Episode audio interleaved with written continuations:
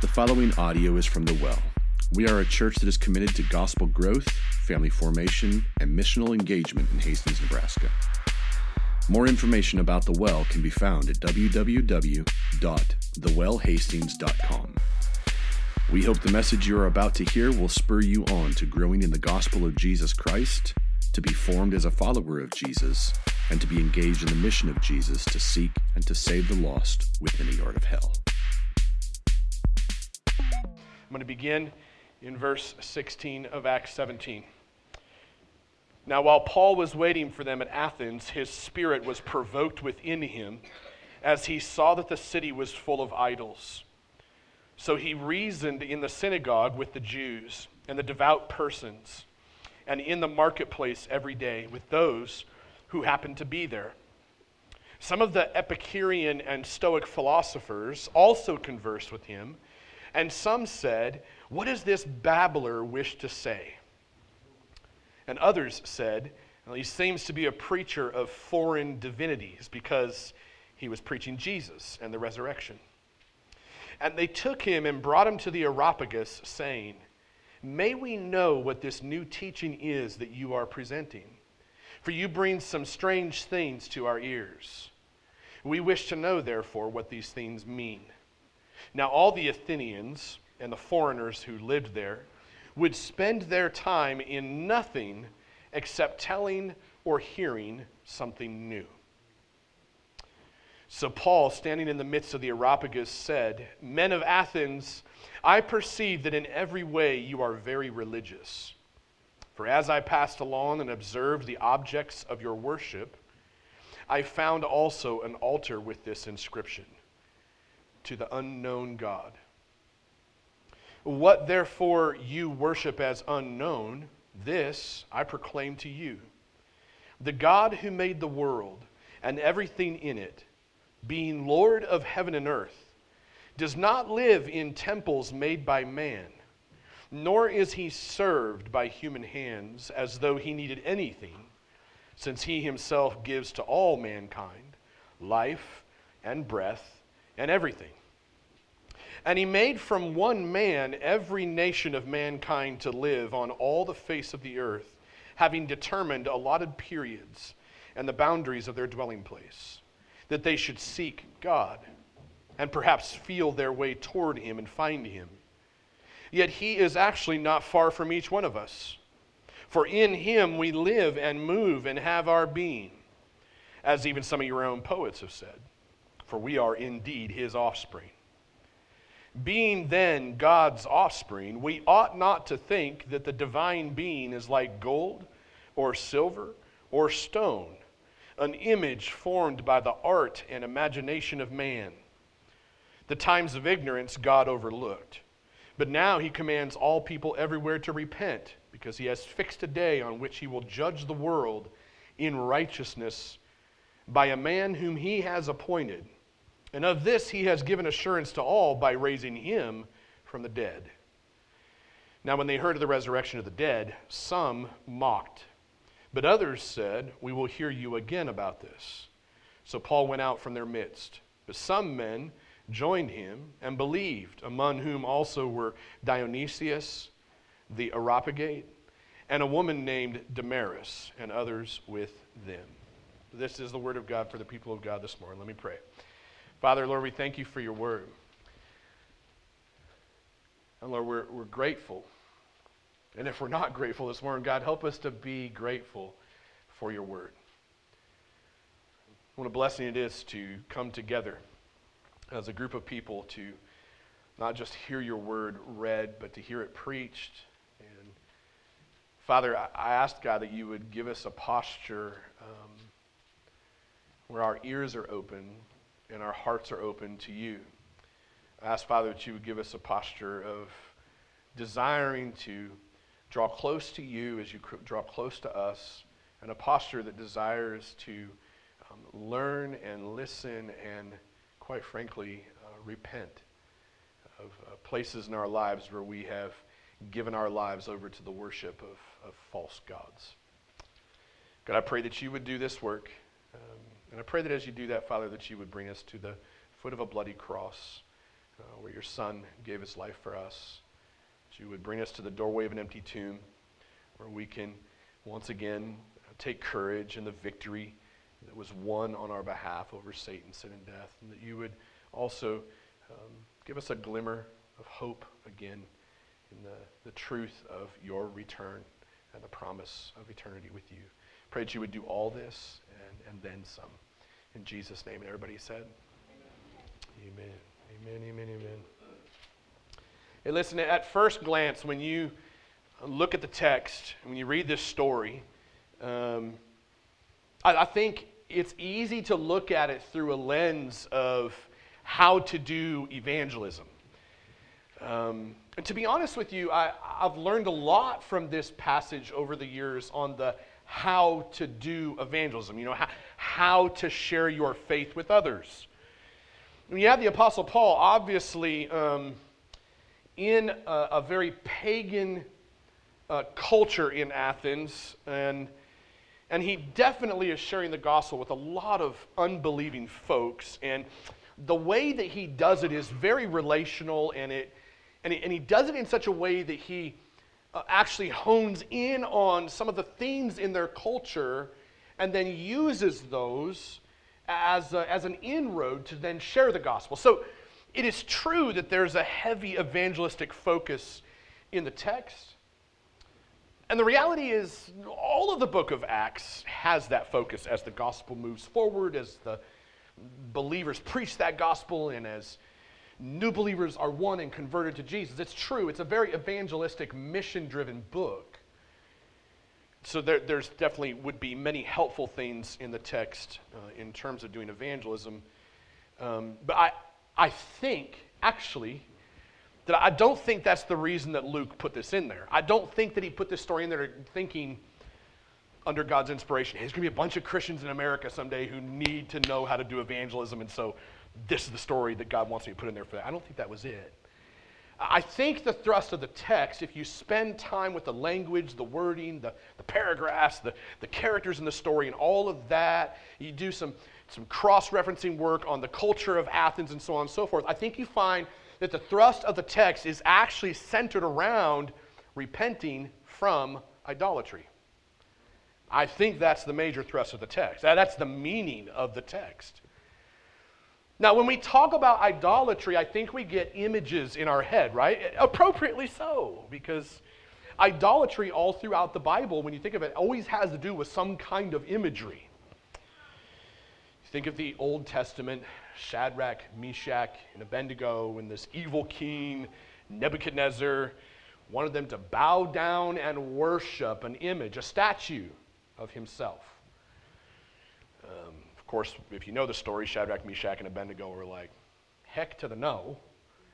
In doing that, like, God can, most likely will, come and save us. And even if he doesn't, we'll die in the fiery furnace still worshiping Jesus. And then we know that, that Jesus shows up in the fire and they don't get burned.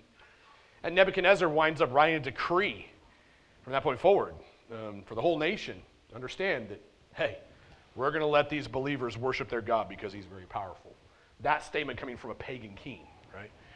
So, so you, you, you have some imagery all throughout Scripture. That's just one story. There's, there's multiple, there's many.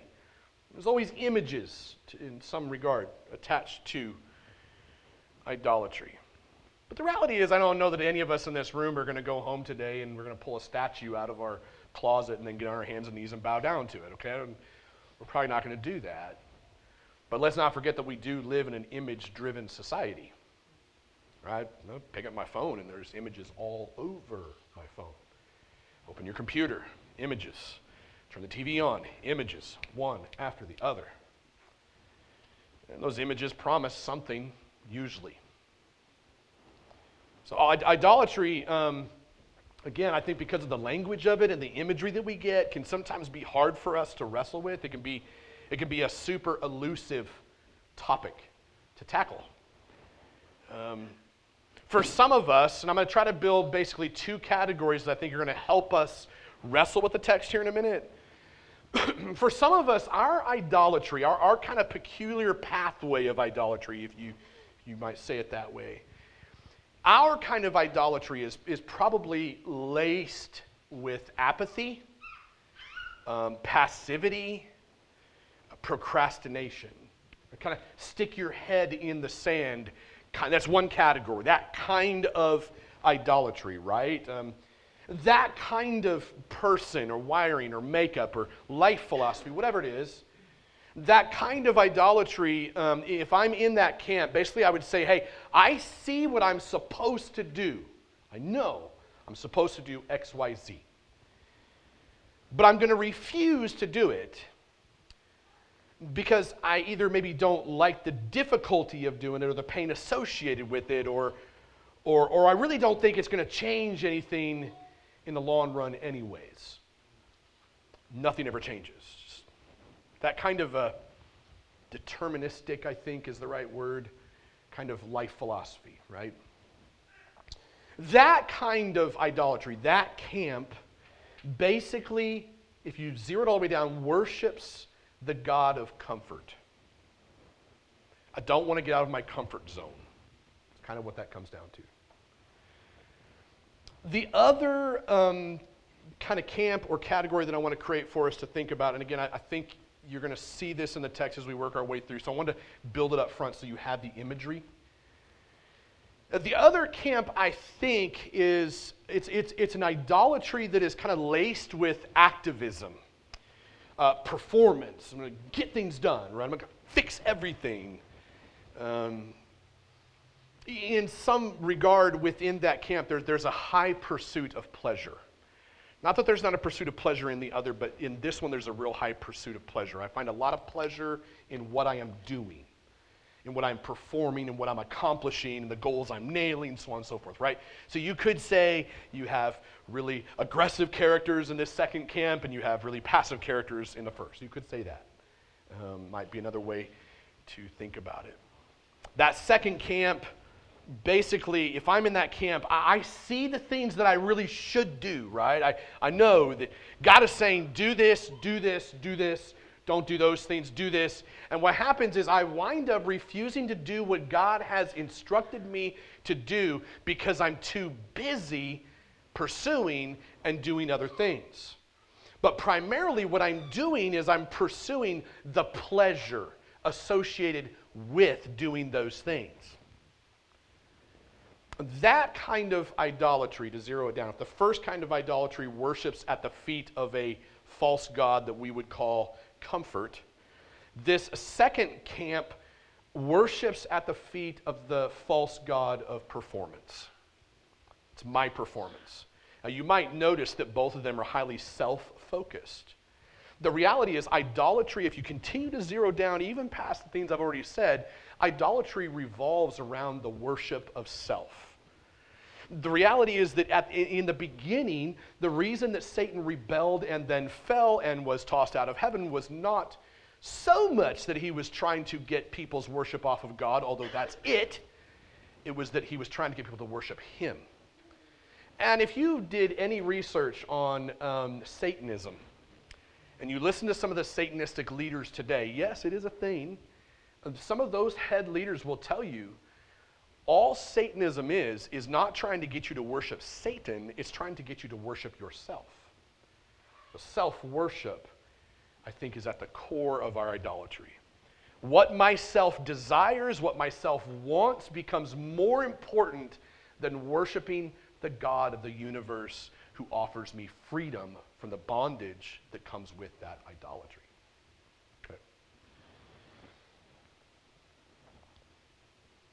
So, oftentimes, um, when you think about idolatry, and there's been scores of books written about it. So, my, my struggle this morning is to hopefully lay out just enough food on the table to not only fill us a little bit, but also make you go, tomorrow I want to eat some leftovers and go do a little bit more research on this topic. It's so, it's so, I mean, the whole of the Bible is about idolatry, really, when you think about it, as opposed to the salvation that our God offers us and the worship that He demands and deserves. So, oftentimes, um, the idolatry that we struggle with, whether you're in Camp A or Camp B, the idolatry that we struggle with is typically deeply rooted in the culture that we are brought up in. We are shaped by the country we live in.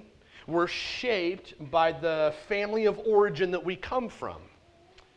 And the reality is that every culture needs preachers to confront idolatry with winsomeness and courage. Okay?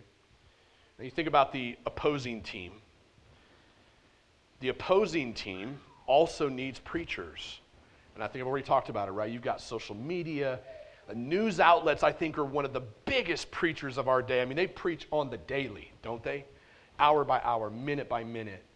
Um, again, our social media platforms, these are preachers, newspapers, magazines, ads. These, they're proclaiming a message to you that promises joy, happiness, comfort, acceptance, prestige, respect, if you just drive this vehicle versus that vehicle. So on and so forth. And so the opposing team has definitely instilled preachers within our culture, and what's needed is preachers who will speak to that, right? And I think we have to remember if we're going to somehow capture all this in, in a short phrase, um, idolatry is simply anything that we mix um, with or, or, or, elevate over the power of the gospel. That, that would be one way of talking about idolatry. You could say that idolatry is anything that we place our faith in, anything we place our hope in, our trust in, outside the presence and the power of God. Any of that, that has become an idol that basically dictates to us how much time, talent, and treasure you're going to give to it. that's your worship. Make sense? Could be, could be a vocation, building a career. Um, could be friendships, trying to develop those friendships. Right? These are all good things. Vocation, not bad. Friendship, not bad. What's bad is when they become the main focus of your life and they take all of your time, all of your talent, all of your treasure is focused on that to the extent that you are not worshiping the Creator, you're worshiping the created objects. So, vocation, friendship, marriage, right? I, Christy and I had a hmm, had a heavy conversation recently, and at some point, I think one or both of us were like, you know, what's actually happening here is we're kind of making our marriage an idol, um, trying to put each other in positions that only God should occupy, expecting things of each other that only God can fulfill. Not that we shouldn't, in a relationship, expect purity, wholesomeness, commitment, all those sacrifice, all those things. There was just a realization, I think, at some point in our conversation. So, marriage, marriage can quickly become an idol without, without even knowing it. Kids, if you got kids, kids can be an idol, and they make really poor idols, don't they? I, I, I see Eileen, the grandma in the room, like, Amen, Joe. Kids can make really poor idols. The idea is that from that idol, you're trying to gain a sense of worth, value, uh, again, comfort or, or acceptance. And the first time a kid goes, You're not my mom. oh, yeah. In those moments, you recognize, oh, I just made my kid into an idol. Am I trying to make my kid do something for me that only God can do for me? Right? So, again, uh, the list can range from all these things family, possessions, right? Prestige and power. Um, one of my longtime idols is intellectual superiority. I just even love the way it sounds. It's delicious. It's delicious. Intellectual superiority. It's sick. That's what it is. Okay. Philosophical wisdom. I mean, the list can go on and on and on. At the end of the day, regardless of the flavor of your idolatrous poison that you like to drink. Idolatry is really about what you do or do not worship through the giving of your time, your talent, and your treasure.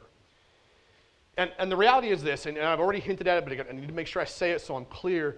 All of those external versions of idolatry, the, the things that you can see, taste, touch, feel, all of those external things, they, they point to something internally inside of us called our core desires.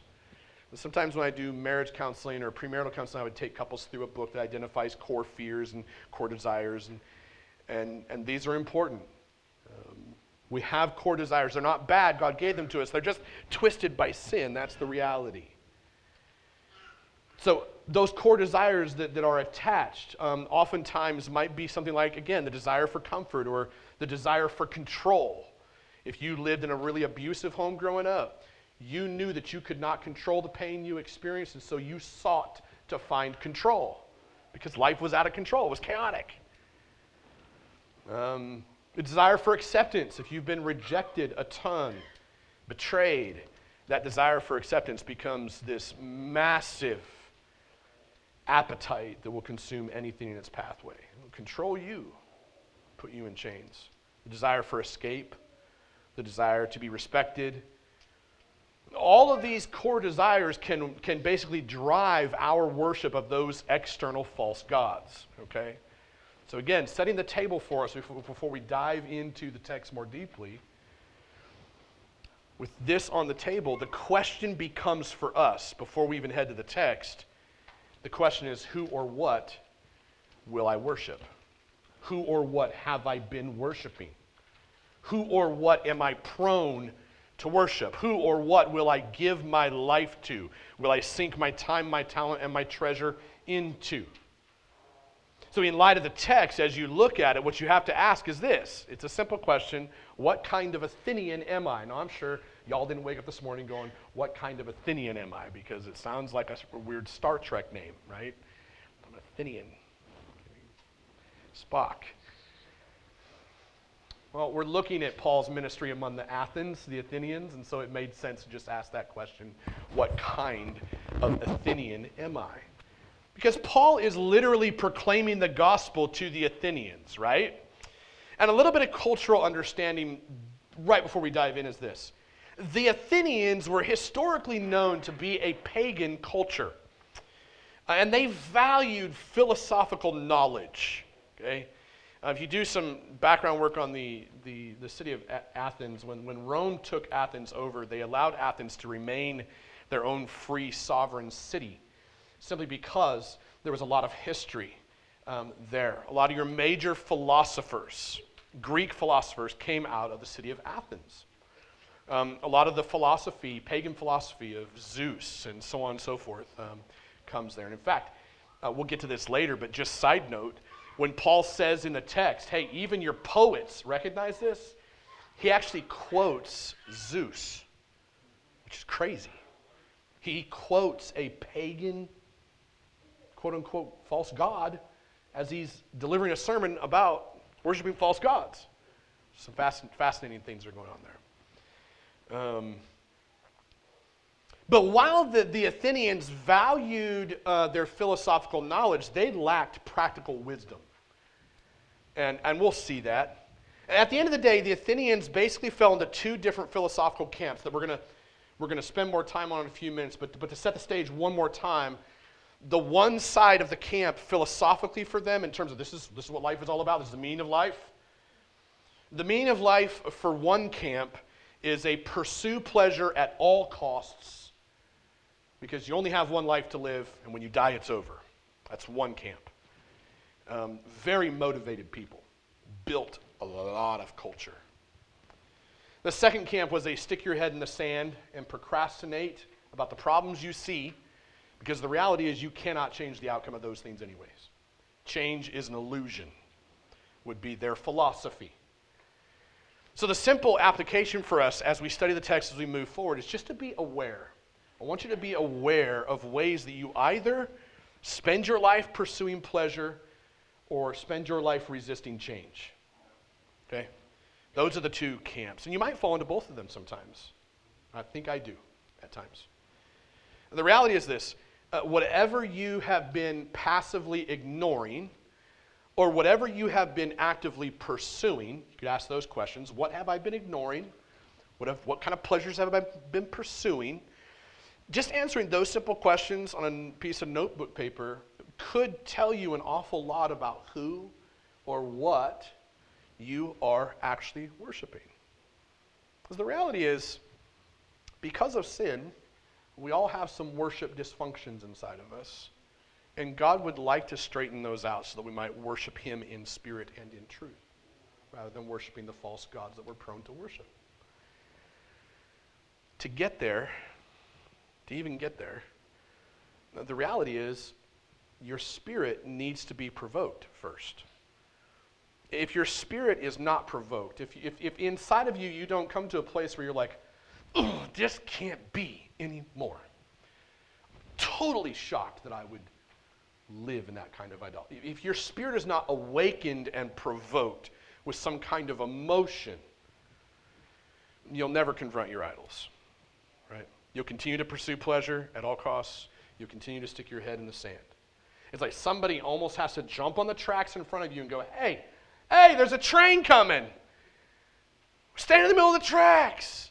And you're like, whoa, train. Oh, oh, this was so fun, though. I was enjoying chasing pleasure. Or this was great. I, I, I was just in front, I was just on the rear, and there was nobody else around. I was all by myself. I didn't have to do anything. I had to be woken up. And that's actually where the text begins, right?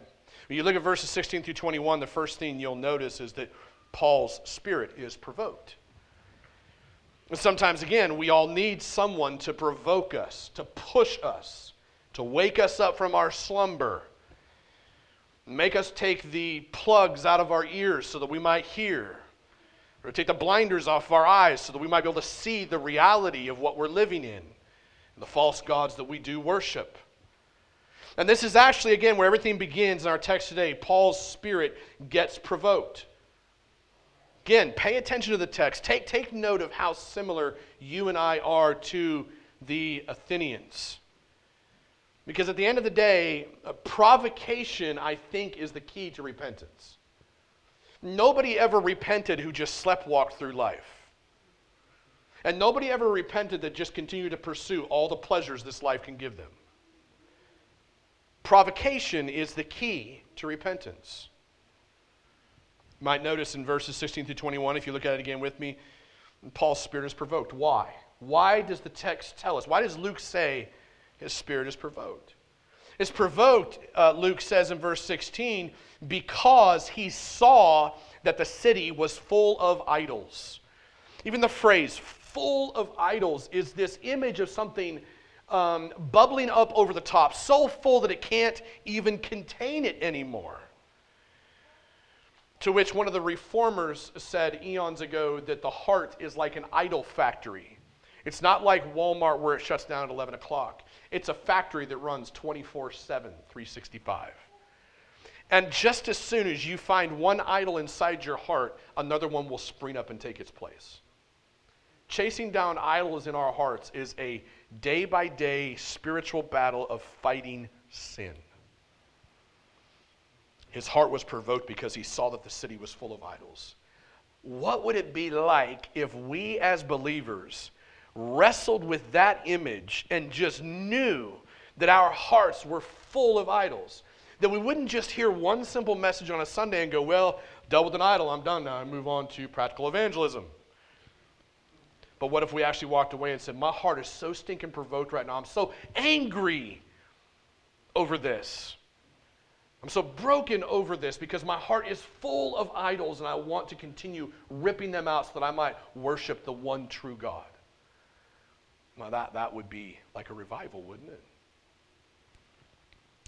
So his heart was provoked for that reason. He saw a city full of idols. So much so that he responded to what he felt deep down inside by doing what? Well, he didn't pursue pleasure and he certainly didn't stick his head in the sand. He immediately began having conversations with other believers. That's where he went first. He went to the believers in the synagogue. He said, the text tells us he went to some ordinary folks in the grocery stores, basically in the marketplace, the gas stations. Started talking to people there about idolatry. So he's having conversations about. Then starts talking to some of the highly educated philosophers at the college campus of Athens that's a place where you're probably going to catch me very much. Even though I did say that I really do like intellectual superiority, um, there are some college campuses that I kind of avoid because that's like pagan culture, right? There's some places I don't avoid, right? I go to biker clubhouses all day, but college campus. That's just weird for me. That's where Paul goes.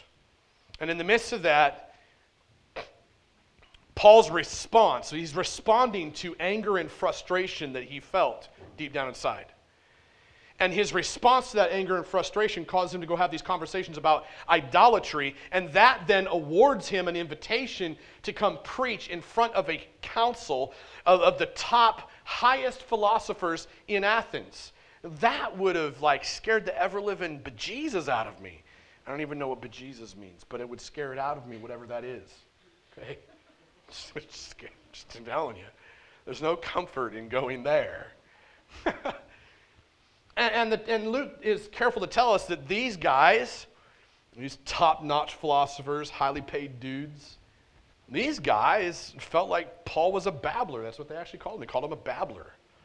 And basically, that he's presenting some weird new philosophy. At the end of the day, what they believed is that he probably had ripped this off of somebody else, literally believing that Paul was a plagiarist, couldn't really believe what he was preaching, couldn't actually been originated with him. He's just babbling about something. Now, the interesting thing, and it's, it's easy to miss, but if you look at verse 21, in response to the accusation of being a babbler, Luke adds this note in verse 21 regarding the Athenians. And he describes them as people who spent their time in nothing except telling or hearing something new. Luke's point here is like, yeah, okay, they just called Paul a babbler, but the reality is the Athenians are the real babblers okay? They're top notch philosophers with nothing to offer in terms of true restoration. The only thing they offered was those two categories go pursue pleasure at all costs. Oh, okay. Huh. Or just go put your head in the sand, procrastinate. Doesn't matter. You can't change nothing. That's all they had to offer. There's no life in that whatsoever. The leading philosophers, the wisest people in Athens, literally promised nothing. Again, it was the Epicureans, if you want to know, in the text that believed that you only have one life to live and it all ends in death. Therefore, might as well live for all the pleasures of this world before you're extinct in death. And then the Stoics, they believe that God is in everything. They were basically pantheists. God's in the tree, God's in the chair, God's in my foot. They believed that God was in everything. Everything was predetermined. You can't change nothing.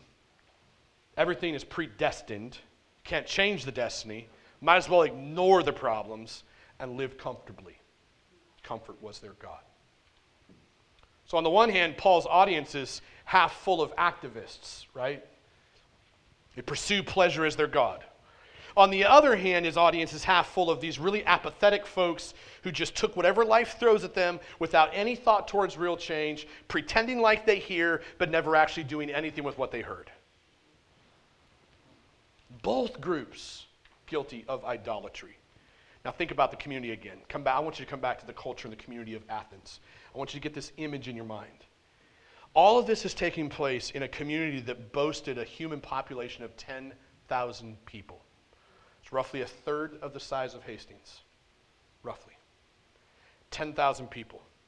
Anybody want to take a guess on how many idols had filled the city? 30,000. 30,000 graphic arts displays of images and statues of useless gods. 10,000 lost people, 30,000 useless gods in visual arts display. Now, again, think about how many idols are present daily in our visual society and how easy it is. We've grown up in this culture. How easy it is to be an idolater. And yet, I don't think any of us really wants to walk around going, oh, I'm an idolater. I'm an idolater. You know, it's, it's different than adulterer, just so you know. It's two different words. Paul's spirit was provoked. Was provoked because he saw that the city was full of dead people.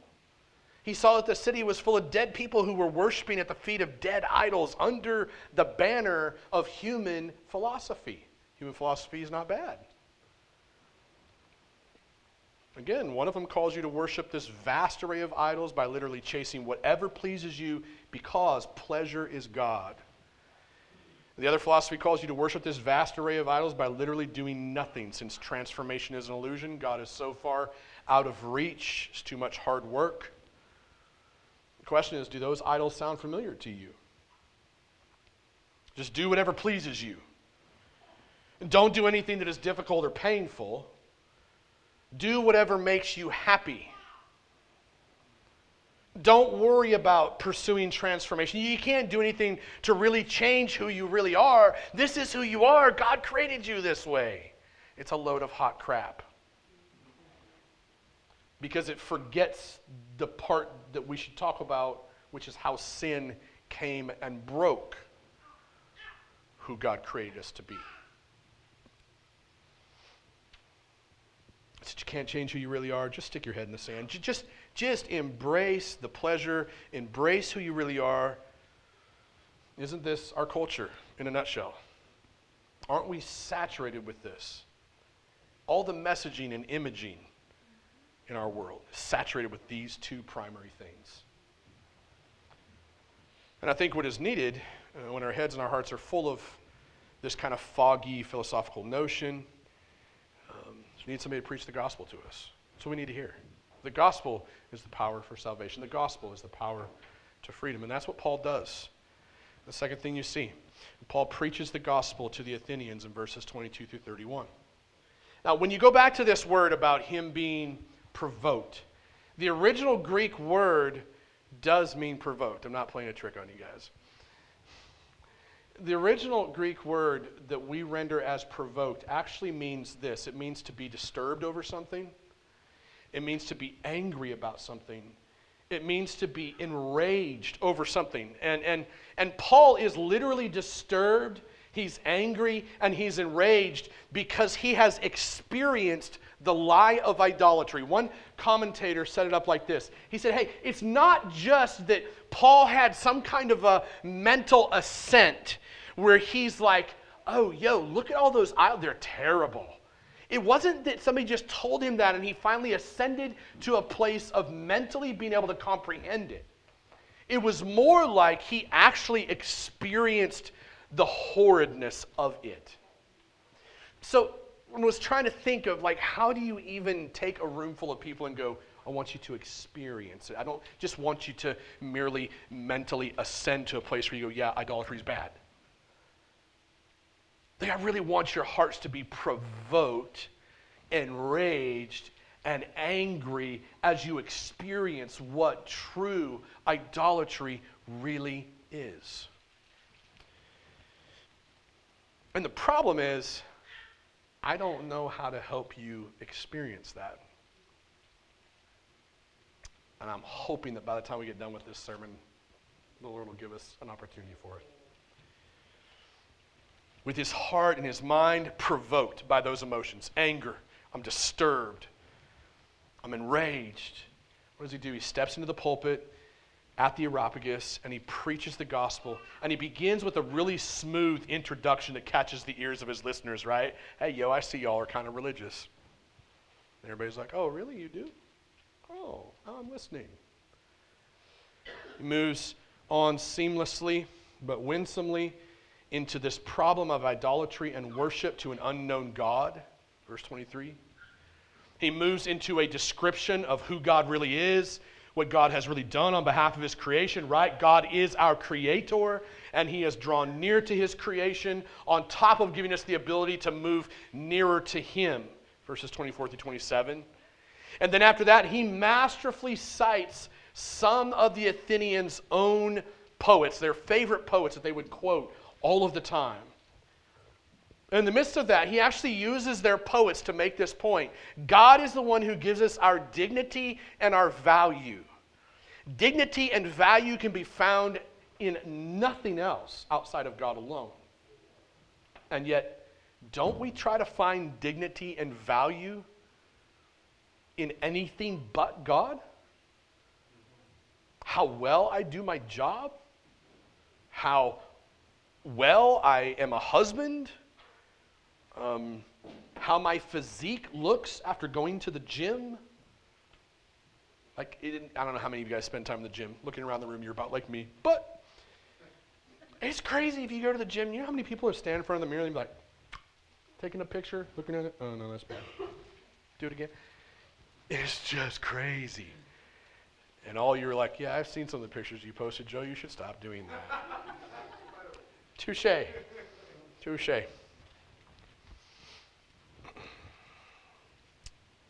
God gives us our dignity and our value. And, and Paul says that he actually is the one who breathes life into us. Why? Because we are his children. This is what a good father does for his children breathes life into them, breathes value into them, brings dignity to them. The dignity and the value and the life does not come in the child just being a child or you and I just being human. It comes because our Father gives us that.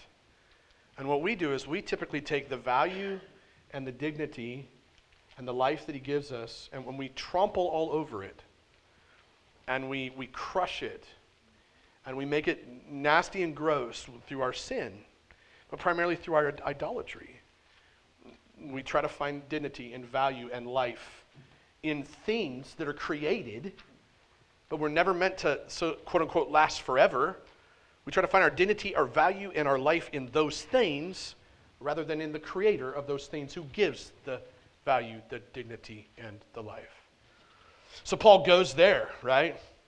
And you can tell he's, he's kind of uh, turning a corner here in verse verse 29, he, he drops this bomb regarding our sinful idolatry. He says we are we're basically we're guilty of turning God into creations of our own. Takes it a step further. It's not just that you're worshiping false gods, it's that you tried to refashion God into what you think he should be. And we do that when we pursue pleasure. Oh, God is very gracious, so it's, it's not so bad if I take that lustful look he's very merciful. He will forgive me. He is forgiving. And what we've done is we've refashioned God into our own image. We've actually taken a piece of the truth and we've left out the rest of the truth. That God is also a jealous God who expects purity because he is a pure God. We do this when we stick our heads in the sand, too. We recreate God in our own fashion.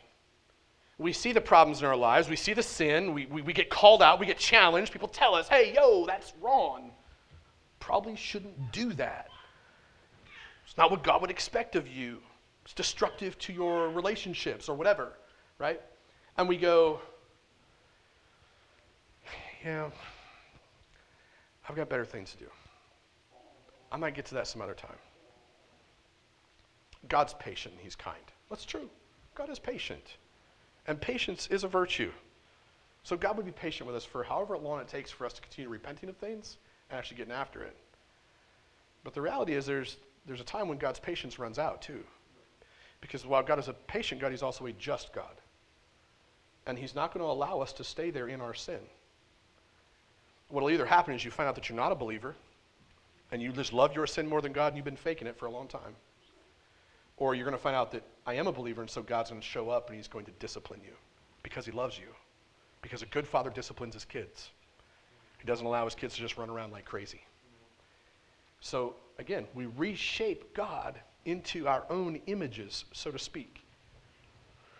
Which is exactly uh, where Paul finally lands in the text, right? He lands the plane on the reality of the coming judgment and the hope of the resurrected Jesus. At the end of the day, God's patience with us will run out. We will be judged by the one whom God rose from the grave, verses 30 and 31. Now, while there are so many things that I think you could focus on in Paul's sermon to the Athenians, what he says about idolatry and repentance, that's the hook of his message. And especially verses 29 and 31. I want to read them verbatim just so you can feel the weight of them. This is where he ends his message. He says, Hey, being then God's offspring, we ought not to think that the divine being is like gold or silver or stone, an image formed by the art and imagination of man. The time of ignorance, God overlooked. He was patient. But now he commands all people everywhere to repent because he has fixed a day on which he will judge the world in righteousness by a man whom he has appointed, and of this he has given assurance to all by raising him from the dead. Now, listen, if Paul would have just left out those final three verses, the people in Athens would have merely added Paul's message to the long list of philosophies that they loved to babble about as mere intellectual exercises. One of the things that drives me the absolute battiest in Christian culture is all of the batting back and forth of a bunch of head nods. Well, did you know this? Or did you know that? Or did you know this? You know? And it's like just a, it's just an argument of the intellect, even though I love intellectual superiority. It's a battle of the intellect with no change. No personal, hey, this is where this landed on me and this needs to change about me. The Western church is it, it, like totally anemic because of that. Drives me nuts. The problem for the Athenians and for us is that Paul did include these last three verses. And those last three verses do require a response. You can either go back to your pursuit of pleasure you can go back to your sticking your head in the sand like nothing's really wrong, or you can repent and begin living in true freedom. Right? Choice is yours. Good preachers actually are supposed to bring you to a point of decision with some kind of clear implication of the appropriate response. How we respond to the message is on us. No one can control our human response, but we are culpable for how we do respond. Think about it how easy it would be for many people to respond by just going back to business as usual. Just, okay, the sermon's over. It was a little bit long winded. Again, all right, I'm just going to go back to chasing pleasure. I'm going to go back sticking my stinking head in the sand. How the Athenians respond, I think, should challenge us when you look at the way that they respond. It should help us to really think about what it looks like to respond to a call to have no other gods before the living God, which is in our crucified, risen, returning Savior. So I want to touch on that in conclusion. Kind of want to leave us there in conclusion. When you look at the Athenians' response um, to Paul's message, the Athenians responded in three different ways. Um, in verse 32, some of them mocked, as some of the other ones in verse 32 procrastinated, right? And they said, hey, we'll hear you again about this. We've heard enough for today. I'll come back and hear you again next Sunday. Basically, what they said. Uh, the other ones turned away from their idols and they joined Paul and believed. And so the question for all of us, as I started with at the beginning, is which response will I be responsible for today? Am I a mocker who just goes back to what I was doing? In my mind, I see the mockers being the ones who go back to pursuing pleasure. They're like, this is not pleasurable. I'm going back to that. Like, that's pursuing that's more fun. I'm out of here. See you, bro. Second camp, I believe it's the procrastinators, the ones who stick their heads in the sand. I think these are the ones who are like, hey, I'm just going to wait for this for another day. I don't have to, I can just put off until tomorrow what I could do today. Or am I a believer? Am I a believer who repents as long as it is today? Which is kind of the message of Hebrews. As long as it is today, you ought to respond appropriately. Doesn't matter at the end of the day if I'm guilty of chasing pleasure. Doesn't matter if I'm guilty of sticking my head in the sand as a procrastinator. Either of those two idolatries can manifest themselves in various ways, right? Porn use, angry outbursts, control, manipulation in relationships, greedy with your time, your talent, your treasure, indifferent to the suffering around you, focused on climbing the corporate ladder, resistant to spiritual community. I mean, the list just goes on and on and on and on.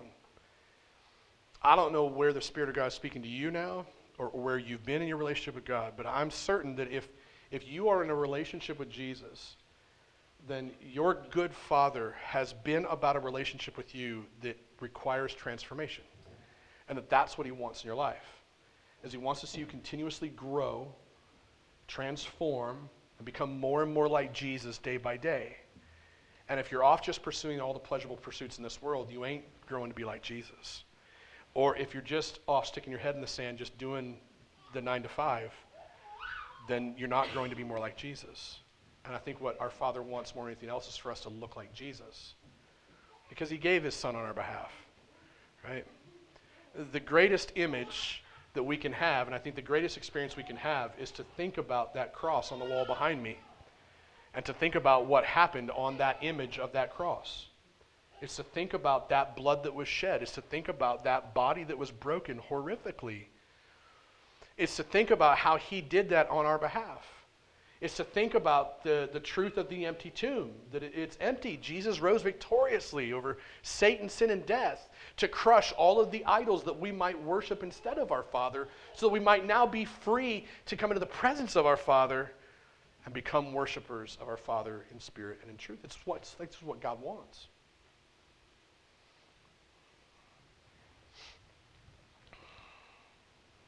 So the fruit of believing in the name of our crucified, risen, and returning Jesus is this it's simply immediate and ongoing re- repentance. And the question is what kind of Athenian will I be today?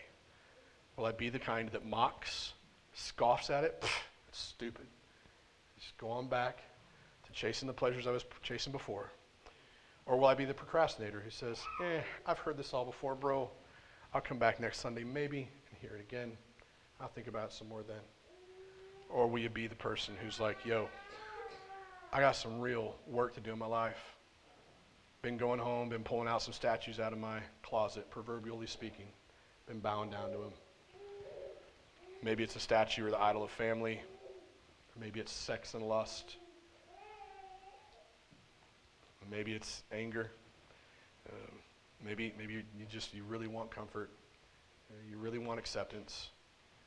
You really want control over a chaotic life. And it's been hard to trust a God that actually is in control in the midst of the chaos. I don't know what it is for you. But my hope is, is that you're not one of the first two. That you're not the one who goes, I'm out, I'm going to go pursue pleasure. I'm out, I'm going to go hide in the sand. My prayer is that you would be one who says, the kind of Athenian that I want to be today is the kind that goes, hey, here's what God's been after me for, and I want to repent of that. I want to ask Him to change me. Fill me with His Spirit. So I'm going to pray for us that way, and then we'll, we'll close out. Father, I do pray as we close.